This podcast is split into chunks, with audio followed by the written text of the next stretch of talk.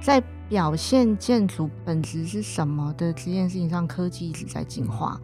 那我们怎么跑在这件事情上面，而不是去做一些电脑就可以完成的，或者是说它也许是你经过一系列的 training 你就可以完成的这样的任务。嗯，我觉得这比较是现代建筑里面要学生理解到还要养成的技能。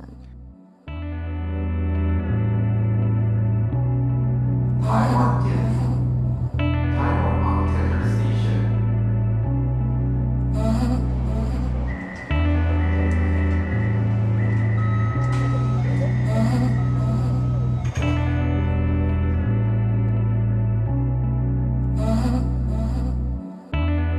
大家好，欢迎收听建筑家 Podcast。建筑家 Podcast 从今年四月开始至播出至今已经三十集以上，谢谢大家每一周的收听。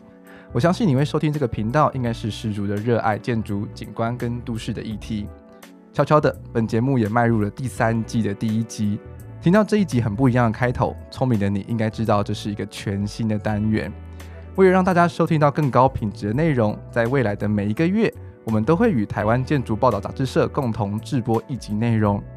这个单元会带你看到杂志专题的幕后，邀请当期的编辑、客座编辑或是当事人。来让你听见建筑圈不可不知的事情。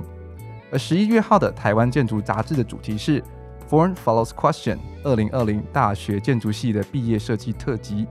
听到这边已经毕业工作的你，请不要马上按暂停。建筑毕业设计除了是就学时期的实力验收之外，我认为也可以观察到建筑圈的思维的转变，还有未来产业的发展的蛛丝马迹。本月杂志的特约编辑呢，进行了一项很有趣的企划。那我们在本集的节目内容中也会好好的聊一聊，相信可以为你带来许多不一样的思考。那我们一同欢迎台湾建筑杂志本月的特约主编林嘉如老师以及编辑孟婕。嗯，Hello，大家好，我是林嘉如。Hello，我是编辑邱孟婕。相信大家应该对嘉璐老师应该都不陌生。然后如果不知道的话，就很快速跟大家介绍一下。林嘉璐老师呢，他目前在担任 ONA 台湾艺术中心的项目总监，那他同时也是台湾女建筑家学会理事。他平时活跃于学术界还有实务界，拥有丰富的国际实务经验。那他在这一集的台湾建筑杂志里面呢，他是这一集的客座主编。那我们就在这一集好好聊一聊他整个杂志的发展概念，还有有进行什么样有趣的企划。那我其实非常好奇，就是这本杂志为什么命名叫做 Form Follows Questions？其实我觉得应该。大家在念建筑系应该都不陌生，就是最有名的名言，以前讲说 “form follow function” 嘛。嗯，没错。那后来也有它很多的 variation，有的人说 “form follow fiction”。这个问题要回到在这一期的企划里面，我们做了一个就高刚的一个一个尝试，就是我们把很一百个作品的 3D 模型都把它收录起来，然后我们把它拼贴在一个岛屿上，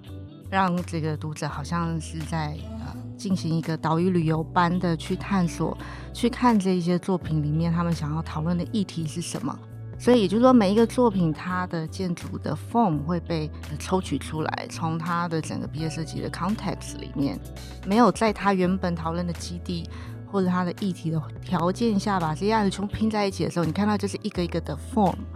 那所以这个时候它。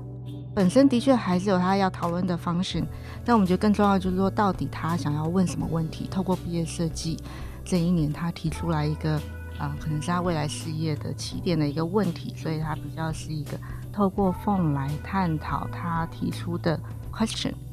就是想说透过这样的企划来看看到底，哎，把它拼起来，我们会看出一个什么大灾问来。嗯。刚刚其实，在录音之前有跟老师聊到，他说其实台湾建筑系、空间系这样大概有五十几间嘛，有挂建筑系的，嗯、当然有一些是呃研究所啊，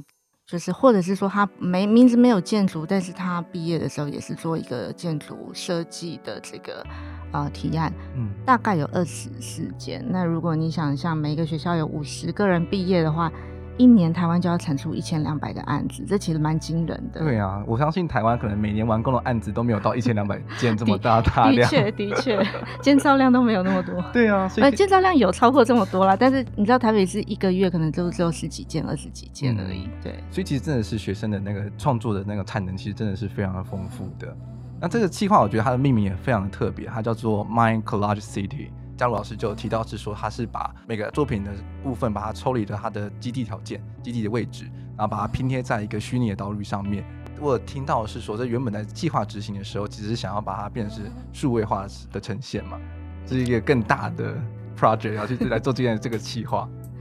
对，怎么说就笑起来，就是一个很天真的。因为我觉得它的起源是啊、因为这是我第二年编这个啊。台建的毕业设计企划，这个特辑的企划，那我觉得大概从去年开始，我就比较希望说，它不是单独的报道一些优秀的作品而已，而是透过这个企划，我们可以有一个横切面来看到一个群像，也就是说，现在台湾的建筑系呃年轻世代他们在毕业设计上面，他们到底关注的议题是什么？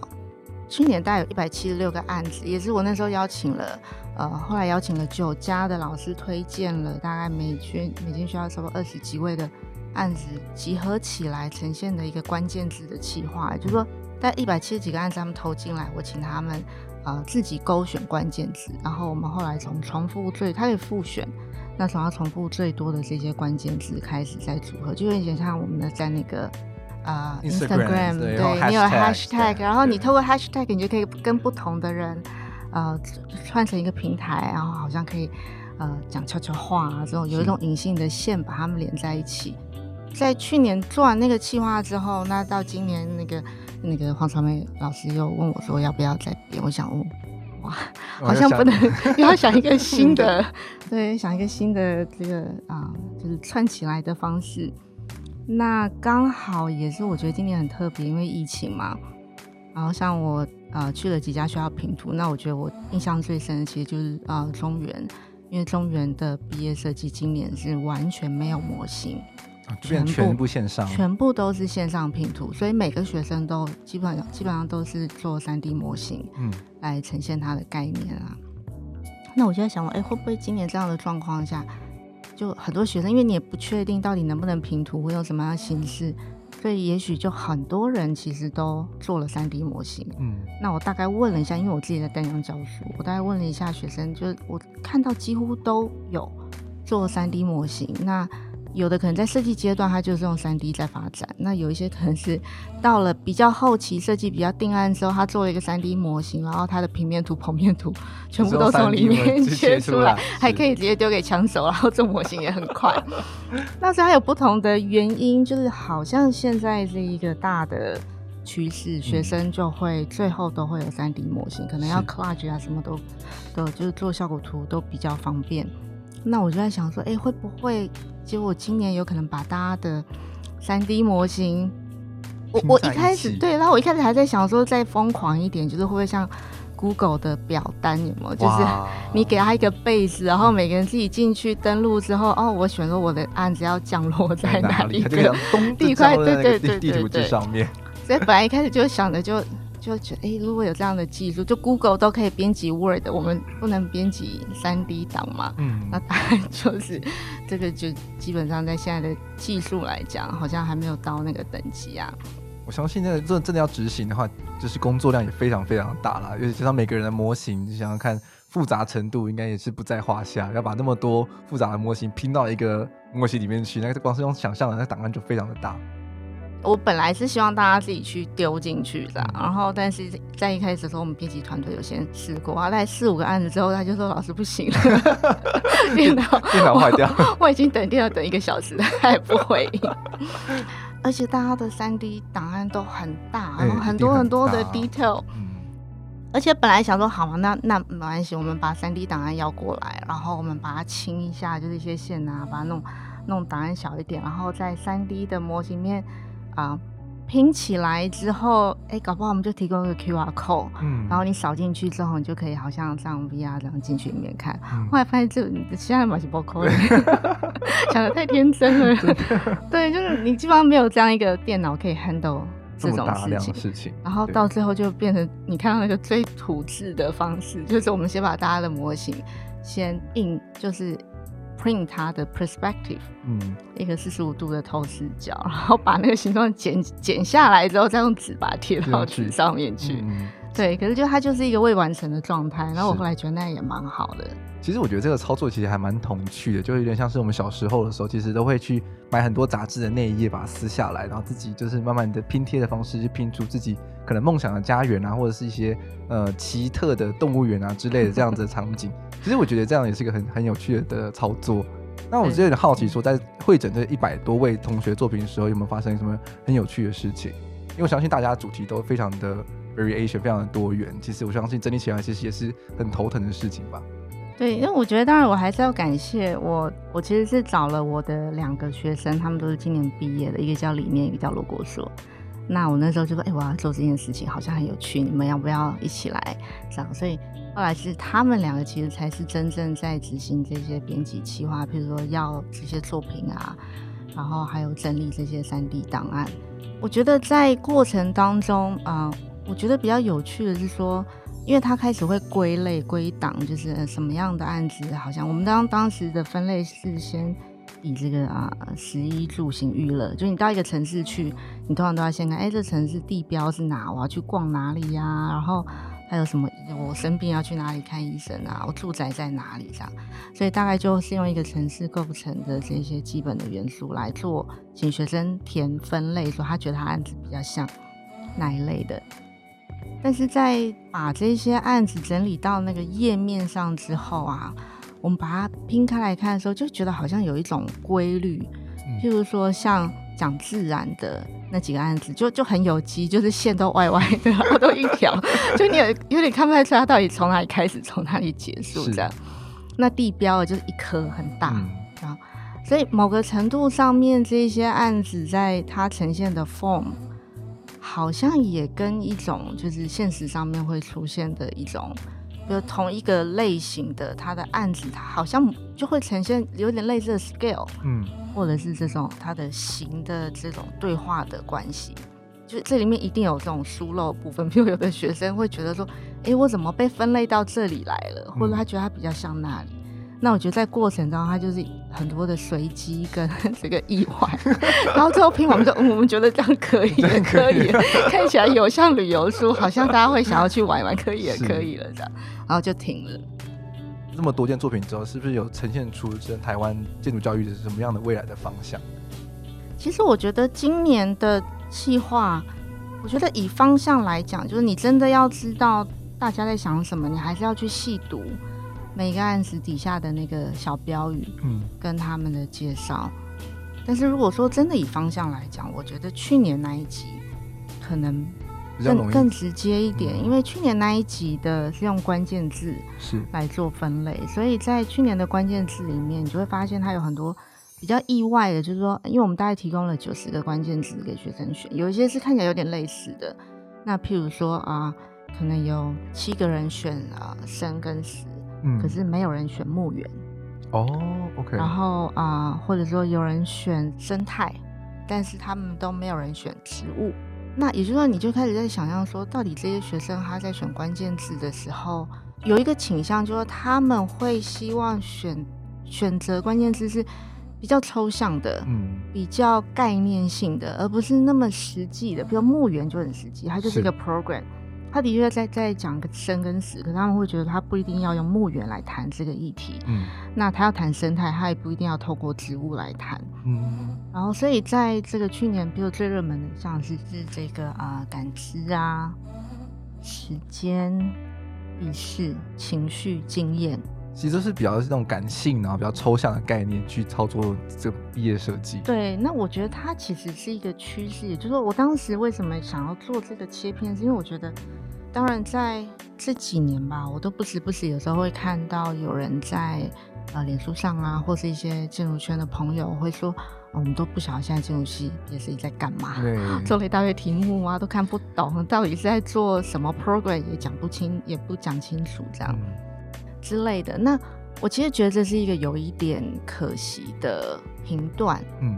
就是说，因为我认为。你过了毕业二十年的人，你看不懂现在的毕业设计是当然的，因为时代一直在改变。是，除了这些学生的主题从一种比较抽象性的的这个方式去切入，他可能跟二十年前我们差不多。那时候在我自己在做毕业设计的时候，其实有也有很多人他的题目就是什么什么图书馆，是。然后什么什么啊、嗯，办公大楼啊，或者是市区里民中心这样。嗯、那他当时有他的训练的目的跟他的 scope，就是说你毕业之后，你理论上就要能够进到建筑师事务所，嗯，然后你要能够画一套图，然后结构观念啊，这些所有的空间配置啊，到整个这个，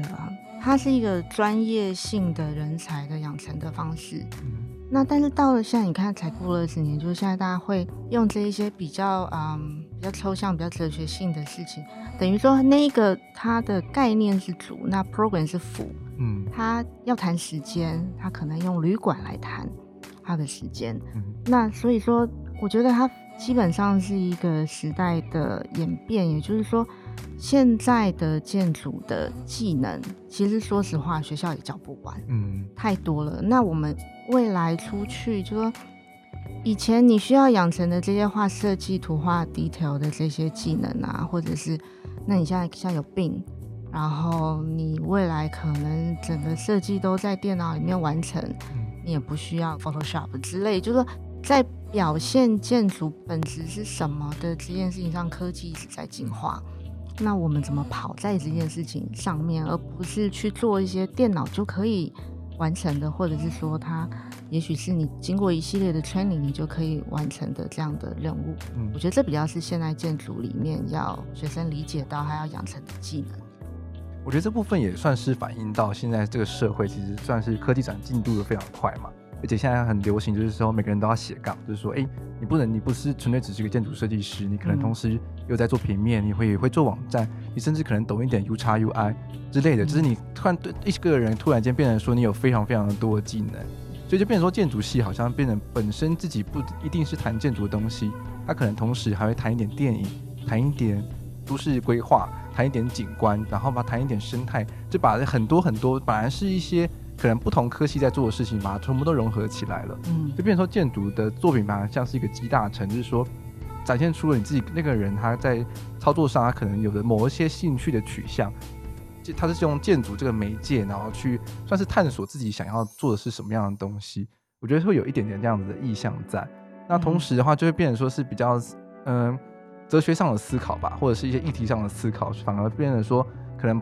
空间只是一个辅助去。阐述他建筑的论述，然后他反而是比较 inside 的，是在讨论他自己内心的一些想法，然后是用做建筑这个作品去呈现这样子。我觉得他另外一个更重要的训练就是说，你有没有办法问出一个别人看不到的问题？嗯，因为建筑很多时候你在解决我们，比如说建筑它的功能性，功能性当然有它必须要克服的它的结构啊、重力啊这些行为，可是在在很重要的建筑还有它的时代性。那我们在做这个建筑设计的时候，你在想的是你在设计的这些人，就像毕业设计潮流一直在变，这社会的人一直在变，整个结构文化都不断在进展的时候，你能不能够理解到现在发生的事情，然后用你的方式观察这一些议题，并且用建筑来回应？所以我觉得在整个训练里面，提问是非常重要的。一年的时间内，你问了一个什么好问题？而且这问题是你在问的时候，事实上可能大家都不知道答案。嗯，然后你透过一年的追寻，你在你在分析、收集资料，然后你在判断，甚至你有勇气啊、呃，你也许一个做到一定一定程度之后，你觉得啊、呃，你不会轻易翻案，但是如果有必要，你也可以翻案，或者说你可以调整你在论述的方式，让它更精简，或是更纯粹。这样子的练习，我觉得它就是你未来出去，不管你要做什么，像你也是个斜杠啊，嗯，就是你在学校的时候一定没有人教你怎么做这个 podcast，是，可是你就要想办法去学习，然后你要透过什么样的方式去策划你的节目，那这样子自己设定一个议题，然后找到答案的能力，那我觉得它就是现在毕业这几面，我认为最重要需要培养的一个技能。我觉得这其实对很多大学应届的毕业生而言，其实是很难的一个题目，就是怎么问问题。很多教育学家他们可能都会讲说，哎，台湾的学生不会问问题。这就其实你想到说，其实这是在选题上面，其实都是大家最困扰的地方。老师就是自己在教毕业设计的时候，会怎么样的去引导学生去做选题这部分的研究？通常像淡江的系统是，学生他在大五的暑假的时候，他自己就要先想好。他想要做什么样的议题，然后他带着他的议题去找老师，看谁哪一个老师愿意带他这样。那所以在最前面的时候，我觉得比较不像是说有学生来找我，然后我说：“哎，你去做这个吧。”这样，反而是倒过来，他跟我说他想做这个，然后我觉得哎，这件事有点有趣。我也不太晓得他会变成什么样。那他如果能够提出他的问题，跟他想要切入的方式还没有答案，但他说我想要用这样的方式去讨论这样议题，我觉得这件事好听起来超级有趣的。那我就好，那我就带你。然后在过程当中比较像是一个去 question 他，比如说他他今天说他研究了什么东西，然后回来告诉我一个答案，说哦，我终于知道了这件事情会这样这样这样，是因为那样那样。那我就说，哎、欸，你确定吗？那如果你用这样的方式想的话，那你这好像就不成立。想想，我好像也是。所以他就来，就是很像那个打桌球，球来然后打回去，有时候可能乱打，有时候乱飞啊，跳到桌下，他就想办法去接。那那过程当中，他还是必须要有一个他的自自主性，就是说，那他到底想要真正想要抓的那个主轴是什么？那再慢慢帮他熟练。所以我想，毕业设计里面，就每一个每一个人他做出来的这个作品一定都会不一样。如果你在过程当中是很诚心的提问，然后并且透过你自己的力量去找资料的话，我觉得他不可能会产生出一样的作品。是。我觉得一一部分其实也是反映到每个人，他可能就是你是一个比较偏感性的人，或者是你是一个比较理性的人。因为像我自己本身就是一个比较理性的人，所以我一开始在做毕业设计的时候，我很想要去讨论一些很抽象、感性的题目。可是我发现我完全没办法掌控，就是它整个是一个很失控的状态，就是老师也不知道我到底想做什么，然后我也没办法很明确的说明出来我到底想要呈现出什么样的问题。所以这也是就是在整个一年的过程之中，其实会变成说。反反复复，然后就是一一不停撞墙，然后自我懊悔的那个就是阶段这样子。其实，诶，我刚刚想到说，这老师刚刚提到说用打桌球这件事情来比喻，其实我觉得也蛮好的，因为毕竟这个题目是两方都不知道他未来会走到什么方向去。因为毕竟主控权是在学生的身上，那老师的话其实是辅助你来做这些提问，那他有时候可能也不是很清楚到底想往哪边走，那他只是就是想到一些回答，然后就回答你。都有时候我们自己学生在私下讨论的时候，就是说。老师问那个问题，我根本就不知道他是什么意思，怎么办？就拼图的时候也会发生这种事情，然后就是因为四五个评图老师，然后都对你的题目或者你作品提出疑问嘛，然后就拼图完之后，然后就开始说，所以刚刚那到底发生什么事情？这种怀疑人生的状态。但我觉得如果有这样，应该是个好事啊。就如果你拼图完的时候。你发现有四个老师，然后四个老师都超级热切的要告诉你，他觉得你的案子应该是怎么样，但是方向都不太一样的时候，我觉得这时候你应该要骄傲，嗯，表示你的问题激发出了很多不同的想象。那当然，这些老师给你意见，我想现在的其实老师也知道，说他给你意见有点像是，就你就是一个人对四个人在打桌球，是，那你接到哪一颗球，那个就是缘分嘛，那。那你有可能会有时候回去想一想，说，嗯，我好像本来是想这样做，可是那个老师那样讲，我觉得那样也好有趣哦。嗯，那我觉得就去试试看啊。我觉得毕业设计大概就绝对不会说你一个人坐在你的房小屋里面想一年，然后想出一个很棒的方案。它基本上就是在不断的讨论、脑力激荡，然后误读。我觉得我很常会。看到那种就是在拼图的时候啊，学生讲了一个他想要做的事情，然后老师可能回答他之后，我就觉得，哎、欸，学生刚讲好像不是这个意思，可是老师觉得他是这个意思，然后 老师就跟着就回应下去了。那、嗯、我就觉得这样蛮好的。部分也是在训训练学生自己本身的思辨能力嘛，就是你到底有没有办法够坚定的去做你想要做的题目，还是说你是被牵着鼻子走，然后就哎。欸就走就走歪了，这样。对对对，你就会发现，你可能被牵了鼻子走几次之后，你有时候会说，哎，我先跟 A 老师走。嗯。结果下一次评图的时候，A 老师又把你臭骂一顿，然后你就想啊，不是你上次叫我这样改的。是的，是。所以你最后就会发现，你还是要靠自己。这部分也真的是是在做毕业设计的时候重要要培养的能力。就除了说你，就是你的图面一定要画的正确，你模型要做之外，其实你本身自己的思考其实也是很重要的一个部分。我有点好奇，是说，就是在你这样观察之后，从去年那一本 Z 世代的建筑力就有一个古今对照嘛，就是现代大家在做的作品，然后跟早期老老师们做的作品，比如说就稍收收录了龚书章老师、郭旭元老师他们的作品。相比起来的话，现在的学生在建筑毕业的技能上面会需要具备什么样的，嗯，算是叫自我充实的能力？其实我觉得像去年编的那一集啊，它的确就是有两个大的主轴。刚刚讲了一个横向的切片，然后透过关键字来看，大概一百七十几个案子，它共同的这个世代关注的议题，或者是它会切入毕业设计的一个呃这个起点。那但是另外一个很重要的轴线其实是纵轴线，就是从时间轴来切下来。以现在的人会觉得，哦，以前毕业设计好无聊。比较早毕业的人会觉得现在学生都不知道在干嘛。那你如果这一条线切下去，你会看到什么？所以我那时候其实是从我自己当做一个主轴来切，因为龚书章老师其实是我毕业设计的指导老师。那再来他的毕业设计指导老师是张苏老师。对，然后张苏老师那时候带了龚书章跟郭旭元，然后还有像那个啊、呃、林有涵那时候是好像大二的时候给张苏老师带的，他们都是东海。然后另外一个是，呃，那时候也有收录，呃，周淑贤老师的毕业设计。那他是小我两年，然后也是给龚庄老师带到。所以我我其实本来是想要把张苏老师的作品一起收进来，因为我觉得这样可以一次跨好几代这样。然后但是张苏老师就非常客气的拒绝了我。然后他那时候我们办了一个座谈会，他就分享他当年在东海带的这些学生的毕业设计作品，就看他们图画的真的超美。你就觉得哇，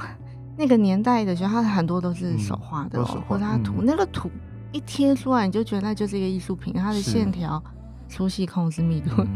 就是有点讲实在话，我觉得现在很多学生 Rhino 切出来切出来的图，跟那个图放在一起，你你真的是不能比，因为那个图它每一条线都是有它的思考在里面。是我那个年代大概在交替，就是可能有些人用电脑画，有些人用手绘。可是，在龚老师他们那个年代都是手绘，所以你画那条线下去，你要想清楚，要不然你他们都是用什么针笔之类的，对，一画下去你要改的话是改不了的，你就整张图要重画了。对对对对对，就说他有可能他的毕业设计也就那几张图，嗯，可是那几张图里面蕴含着他们对于建筑的执着跟他的功力。是，那对比于我觉得现在的毕业设计。中间跳了一个，就是像我跟苏贤那个时代，我们那时候就差不多开始要进到议题式的这种思考。嗯，那所以那时候也会是谈议题啊，然后用这个建筑的 program，就建筑的整套平立跑这些都还是很需要的。可是表现法就比较没有那么像现在的毕业设计啊，有些那个图看起来你也是觉得它的图好美，那但是它的图很美的背后，它很有可能在很短的时间之内可以制造出很多。很高品质的图面，但是如果它背后没有它那个讨论议题的深度撑起来的话，你就会觉得有点可惜。嗯，就是它的工具很多，可是它为了达到一种工具上表现出来的美感，最后也许就是它的呃 sense 很棒，然后做出来的这些图的效果啊都很棒。老师反而就比较不太会再去苛责，或是就问他说：“那你到底真正想要谈什么？”嗯、所以我觉得这就是一个还蛮大的反差，就是说，当你工具有限的时候，你必须要想的很 solid，然后很扎实。是。但是到了现在的困境跟好处都是工具太多了，所以你能不能收敛？是。把工具用到它最合适的方式就好了。但是最重要还是回到说，你在这个训练里面，你的这个独立思考的能力，跟你问问题、找答案、分析的方式，它能不能够支撑你走到下一步？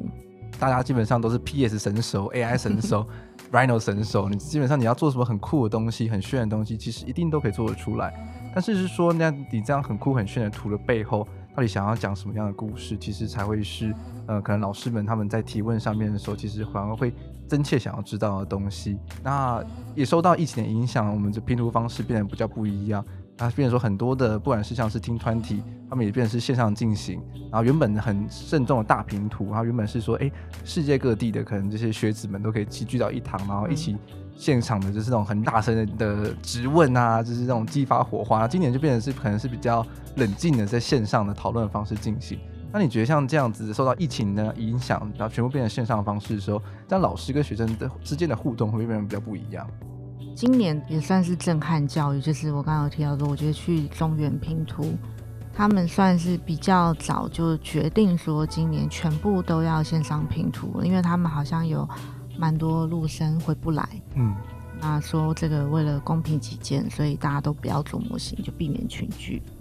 然后我觉得他整个在呃最后平图的这一个讨论上面呢、啊，我那天就一直在想很多事情，因为譬如说第一个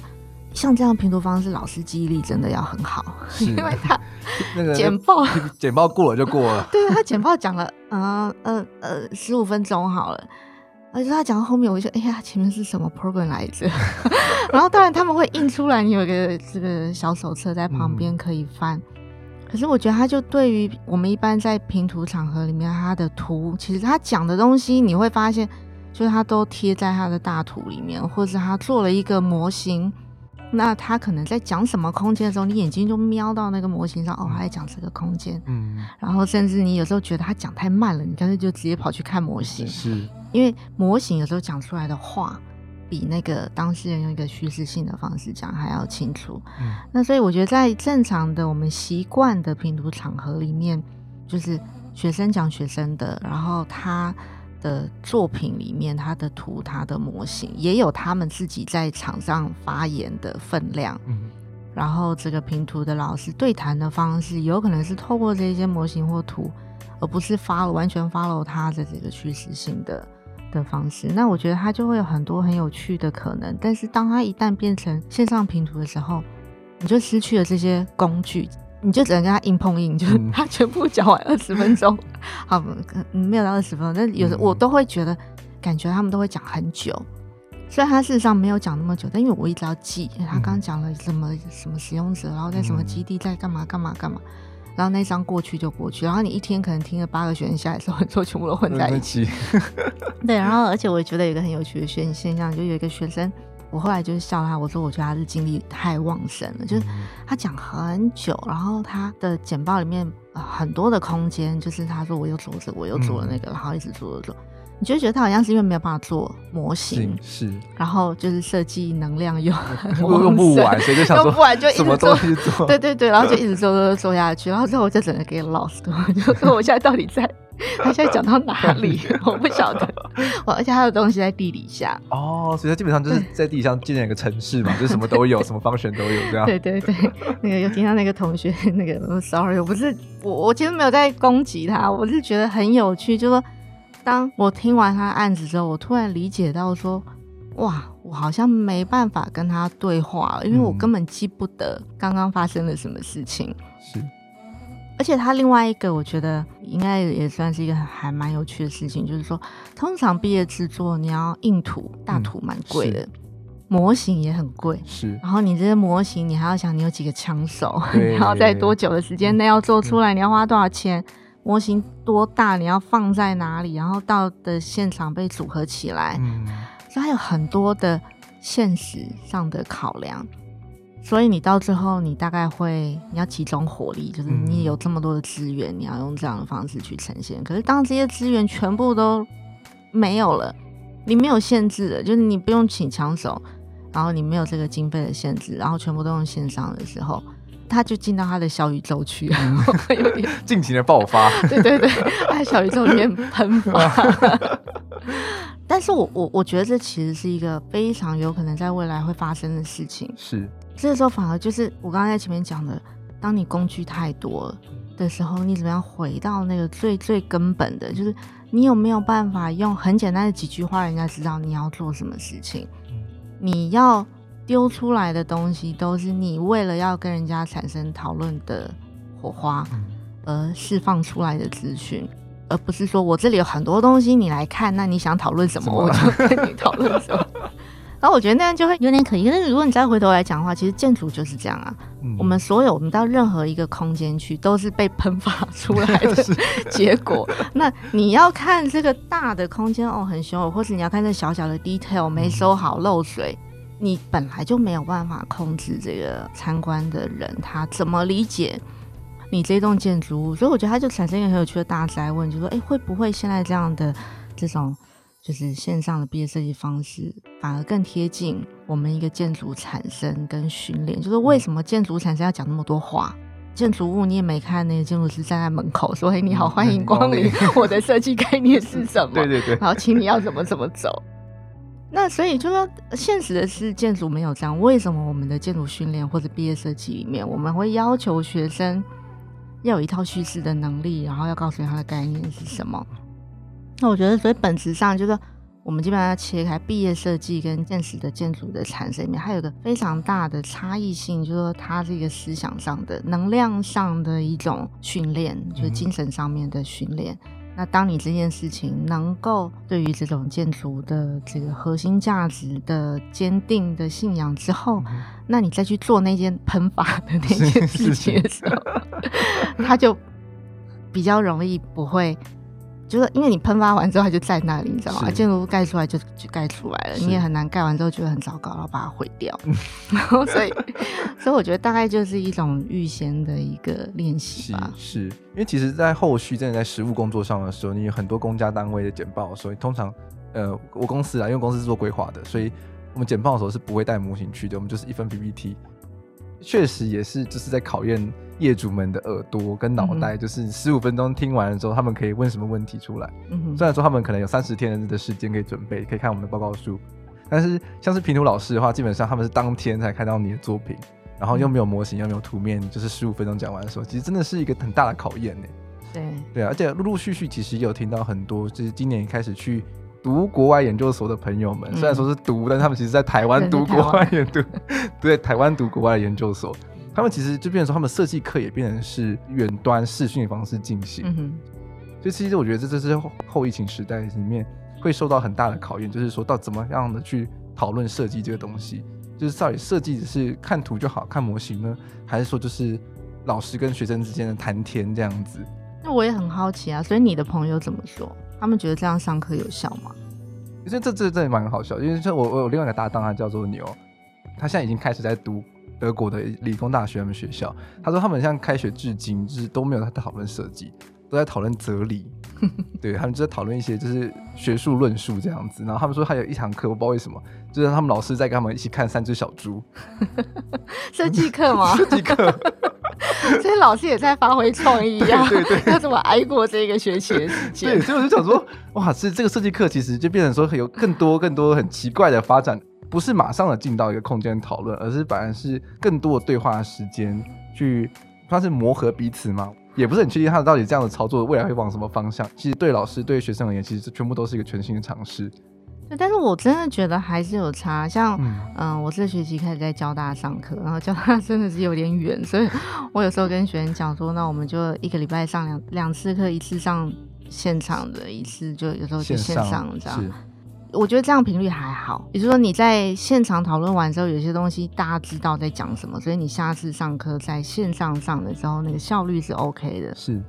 可是我觉得在。低年级来讲，就像我有朋友讲说，他们带那个一年级啊，然后那个时候中途有一段好像学校要求要线上上课，嗯、然后那真的是一个灾难，就是你在透过镜头前面说，哎、欸，你那个图的那个老师，你说哪一个图这个吗？然后呢，那个那条线哪一条线这一条线吗？所以老师就精疲力尽的说，嗯，好，你做的还 OK 啦。就我觉得有时候设计是这样，就是你真的是两个人在一个空间，嗯，然后你可以直接面对面的直接拿起笔来画，说我在讲的是这件事，或者是你可以拿他的模型起来说我在讲的是这个空间。呃，有的时候甚至你不是用言语沟通，我觉得是肢体语言。对对对。但是你如果说在一个啊，大家都已经在一个足够的专业的这个程度上，比如说高年级。那我觉得老师跟学生的沟通有一点距离，可是至少你的语言、对眼神是还可以共通的，或者你在讲什么东西，那一个，譬如说老师说很有感觉，然后这味道对了，它到底是什么味道？低年级的就会听得一头雾水，雾水。就说那老师你什么味道啊？这是你在煮麻辣锅吗？我没有闻到这样。对，所以就是这件事情，我觉得疫情它是一个不是我们自愿的，但是它很快速的、没有预期的翻转了很多我们习以为常的教学的方式。是，那所以这件事情，我不觉得疫情过后我们就会马上回到原本的状况。就是到底有没有一些是在这个期间我们碰撞出来的一种可能性？它也许就把教育又带到另外一个方向去，也不一定。嗯说不定在未来之后，就变成每个人的三 D 模型都要建得很细的，每个人都要做可以 VR 眼镜或者 AR 眼镜可以看得到的东西。其实近几年有一些人的作品也会用这样的方式呈现，就是拼图的时候就给每个拼图老师一副那个 AR VR 的眼镜，然后就让你实境的方式带老师进去看他实际的空间。对对，有有，其实像这样子的研究也也是有学生，就是他本身就是在做这个。比较偏数位的，嗯，那那样子的发表，其实你不是平图，你就是他做出来，然后你戴着眼镜看，说，哦，好酷哦，这样很开心，就结束了那个平图这样。那可是我就在想说，真的有可能像你讲的，也许以后真的技术很成熟了，就是每个学生其实他毕业毕业设计，他全部都在虚拟世界都建好了，嗯、然后拼图的时候，老师戴眼镜进去走走十五分钟出来就过，不过 你也不用讲话，就你感觉好像你。你好像是真的进到一栋建筑物，它被盖出来了。那你进去，你感觉是什么就什么。搞不好作者还不被允许讲话哦，这样可能比较公平哦。对对对，就是就变成说，真的这是一个使用者体验的分享会这样子。对，然后如果 OK 的话，可能旁边那个出资方就直接在外面方案就买走就盖起来。Who knows？我觉得就是这个现在这个改变实在是太快了，这样、嗯、对对，所以真的真的很难讲说到底后疫情时代到底整个建筑系未来毕业设计的方向会怎么走。但是我觉得不变的其实就是老师在过程之中一直不断提到有这些很酷很炫的工具之后，你到底本身想要谈的、想要讨论的议题到底是什么？就是每一张图、每每个模型，或者是你做的每个动作的背后，其实都应该是有。你想要呈现的东西，你想要说的故事，你想要阐述的理念，而这才是建筑系在训练上其实很重要的一个部分。这集里面其实从去年的第四代的建筑力开始谈起，然后到今年的 Form Follows Question 二零二零大学建筑系毕业设计特辑。虽然说两本都是在讨论就是建筑系毕业作品的一种算是总收录这种 collage 的呈现，但是是从一个很不一样的面向。从二零一九年的话是比较横横向纵向的方式去讨论说，诶，大家的使用的是什么样的概念，hashtag 的方式呈现。到今年的话，反而是用一个像是旅游 map 的方式去呈现。那如果你对本节目讨论的议题有兴趣的话，其实非常建议可以购买本期的台湾建筑杂志。然后这个杂志的话，在博客来、成品跟各大的实体通路上面都可以买得到。那另外为了回馈听众呢，我们每个月呢也会准备两本的杂志来进行抽奖。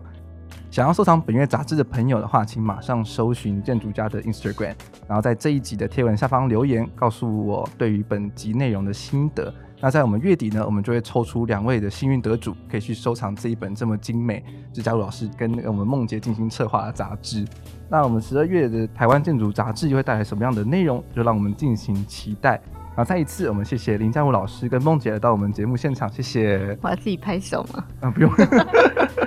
就说谢谢就可以了。好，谢谢。好的，拜拜。